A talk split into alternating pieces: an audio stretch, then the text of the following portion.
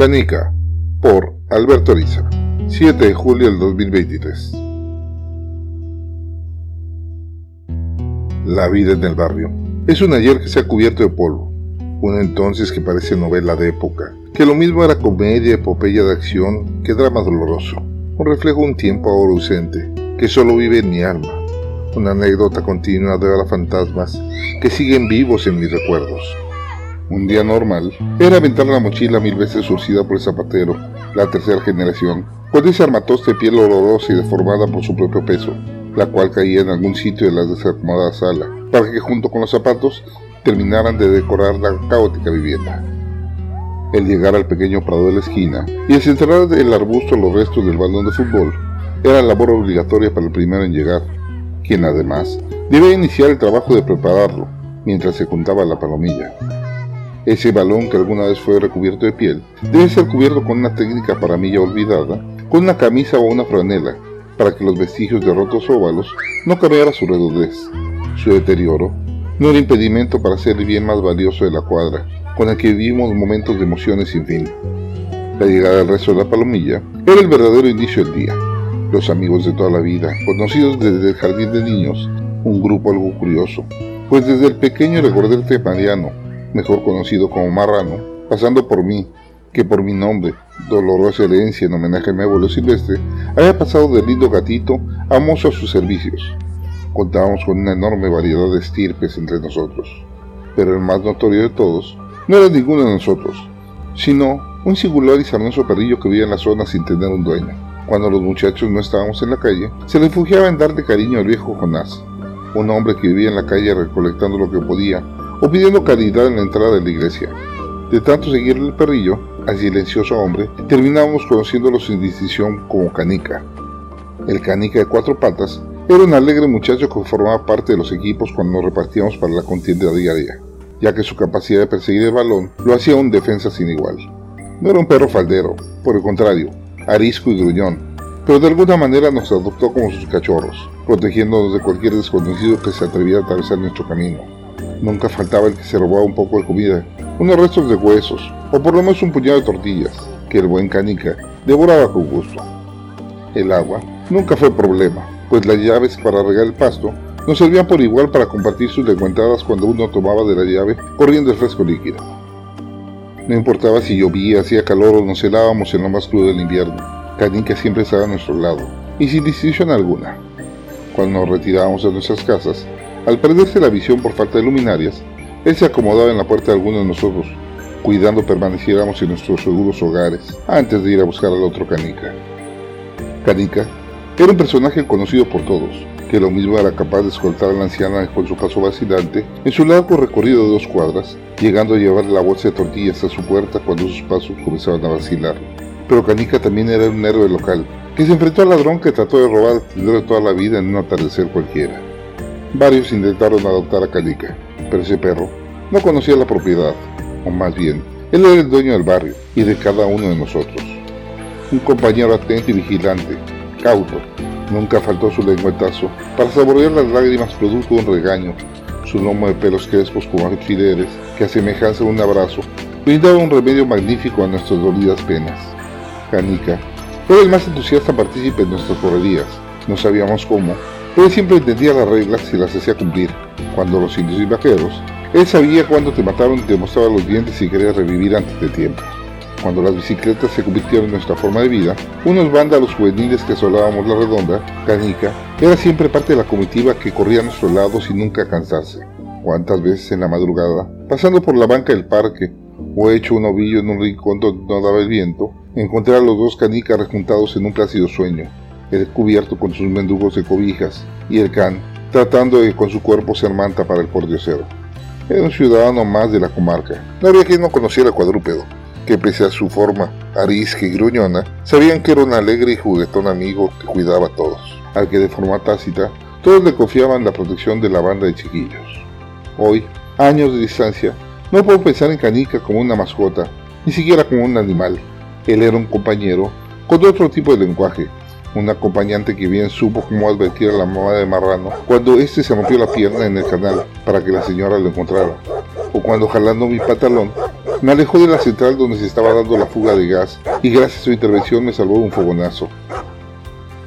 Los inventos y travesuras fueron la tónica de mi infancia, desde robar elotes de las milpas cercanas para que la sonsacadora mamá de Chava nos los preparara cocidos que agarrarnos a pedradas con los mortales enemigos de las escuelas continuas. Cuántas aventuras viví, muchas imaginarias, otras dolorosas por sus resultados, pero todas de una añoranza que hoy me hace contener una lágrima. Al hacer este repaso, viene a mi mente nuestras poderosas avalanchas, unos artilugios que hacían más ruido de lo que se movían, pero que fueron toda una época para nosotros. Todo empezó el día que descubrimos los valeros de desecho en el taller del papá de Yuca, unas piezas desgastadas que se amontonaban entre los fierros de desecho. Con algo de ingenio y paciencia, encontramos cómo montarlos en un par de palos, y aprovechando la madera de desecho de una construcción olvidada, no tardamos en construir unos carros cuya dirección dependía de un hilo que jalando cambiaba la orientación. Las pequeñas bajadas en la colonia apenas nos brindaban un poco de velocidad, que acababa con el aliento de que le tocaba empujar, por lo que, tras el comentario de Jara, decidimos ir a un parque algo lejano, que era todo un cerro que en la punta tenía un zoológico. El ascenso era una calle pedestre de buen ancho, por lo que era la pista ideal para probar nuestros artefactos. Partimos muy temprano, caminando varios kilómetros, arrastrando nuestros rechinantes carros, todos decorados como mejor pudimos, para asemejar los conducidos por Anton Senna, Nicky Lauda o Mario Andretti. Seguramente era ridícula nuestra facha, pero sentíamos gran orgullo de la mirada de la gente, que se cuidaba de decir algo, por la imponente presencia del buen Canica. Tardamos más de una hora en llegar, y la subida a la punta fue realmente un suplicio, pero la emoción de pensar en la bajada no nos dejaba parar.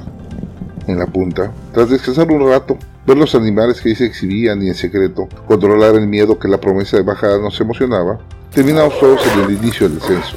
Canica ladraba como si alguien nos atacara.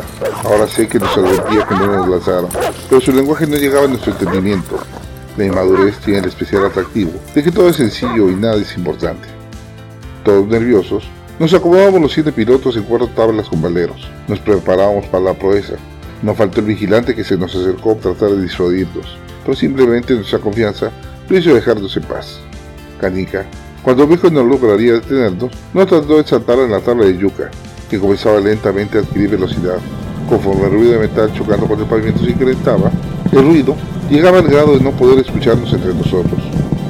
Pronto, nuestra petulante confianza fue rota, pues al adquirir velocidad y sumar la masa de los tripulantes, la dirección no respondía al pedazo de tendedero que debía inclinar, por lo que hubo que usar los pies para obligar a girar la tabla, que con sus dos valeros servía de dirección, soportada por un clavo doblado en ambos lados. El primero en encontrarse volando fui yo, que no tardé en encontrar en la guarnición el apoyo necesario para rodar por el lado, hasta que un árbol detuvo mis giros y poder atestiguar cómo mi tabla se partía contra una rama. Mi acompañante, el chibi, resultó con mayores golpes, pues él quedó rodando en el pavimento llevándose fuertes raspones en brazos y espalda. Ni tiempo de quejarnos tuvimos para lamentar nuestros daños. Ambos cojeando nos dejamos por el prado lleno de árboles para alcanzar a ver pasar a nuestros amigos, que debían cruzar en unos momentos. Llegamos a un claro en el que podíamos apreciar la enorme S que se trataba en la colina, con su serpenteante calle pavimentada. Ambos sofocados, tratábamos de anticipar el ruido de las llantas. El primer carro pasó girando sobre la tabla. Los valeros que le servían de llantas habían desaparecido y mis dos amigos dieron una cara de miedo que se justificó cuando la tabla topó con la orilla, lanzándolos por el aire más de 5 metros para levantarse como si nada hubiera pasado. Al tiempo, vimos que Jara se había clavado una rama como flecha en el brazo, pero de momento nadie se percató, ni él mismo.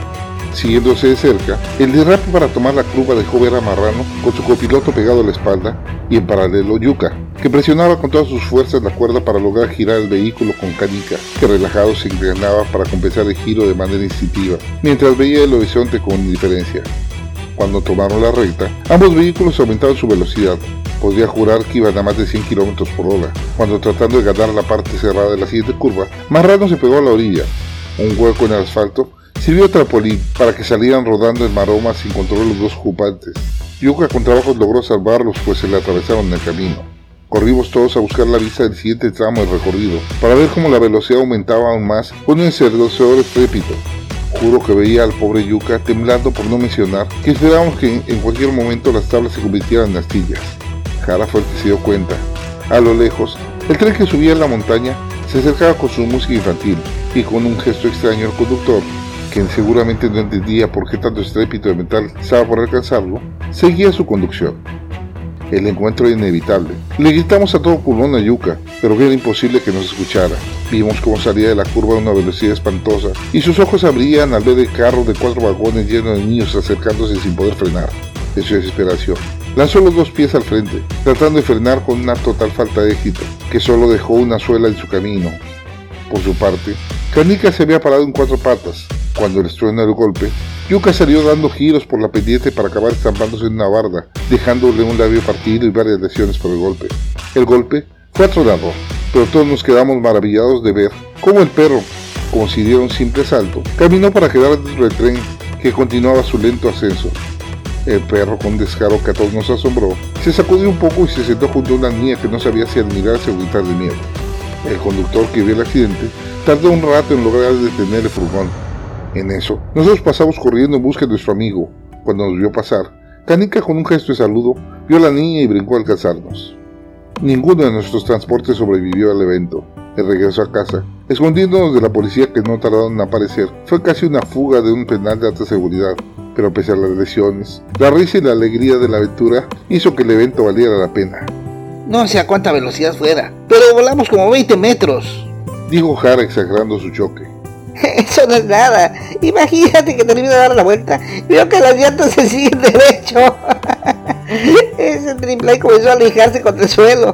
El trasero se me estaba incendiando hasta que chocamos. Dijo muerto de risa Marrano. Pues digan lo que digan, pero el único héroe del día fue Canica. Dijo Yuka orgulloso del can que caminaba a su lado. ¿Vieron con qué elegancia se pasó al tren? Es cierto. La señora y la niña se quedaron con la boca abierta mientras Canica se sentaba a su lado. Dije yo. Resultó más rápido que el viento ese perro. ¡Vientos, Canica! Gritó Chiri. Canica, como si fuera parte de la comparsa, solo ladró con alegría corriendo al frente de nosotros, indicándonos que regresábamos a nuestros rumbos.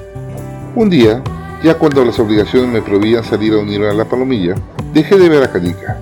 Lo recuerdo bien, pues desde entonces todos los días pasaba donde Jonás y saludaba a Canica con su tradicional ¡Vientos, Canica!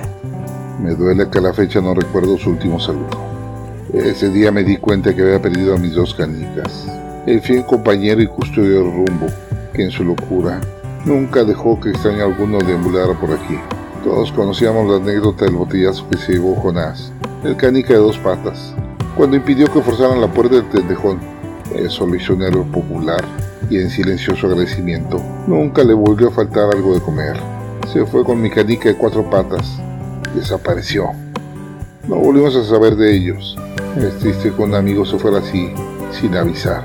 Pero fue más triste que al irse, llevo mi infancia con él. A la fecha, cuando veo a alguien con esa alegría, gran corazón y fuerza, que solo Canica tenía en los ojos, no puedo evitar pensar en gritar, ¡Vientos, Canica! Grabado el 7 de julio del 2023 en Cancún, Quintana Roo, México.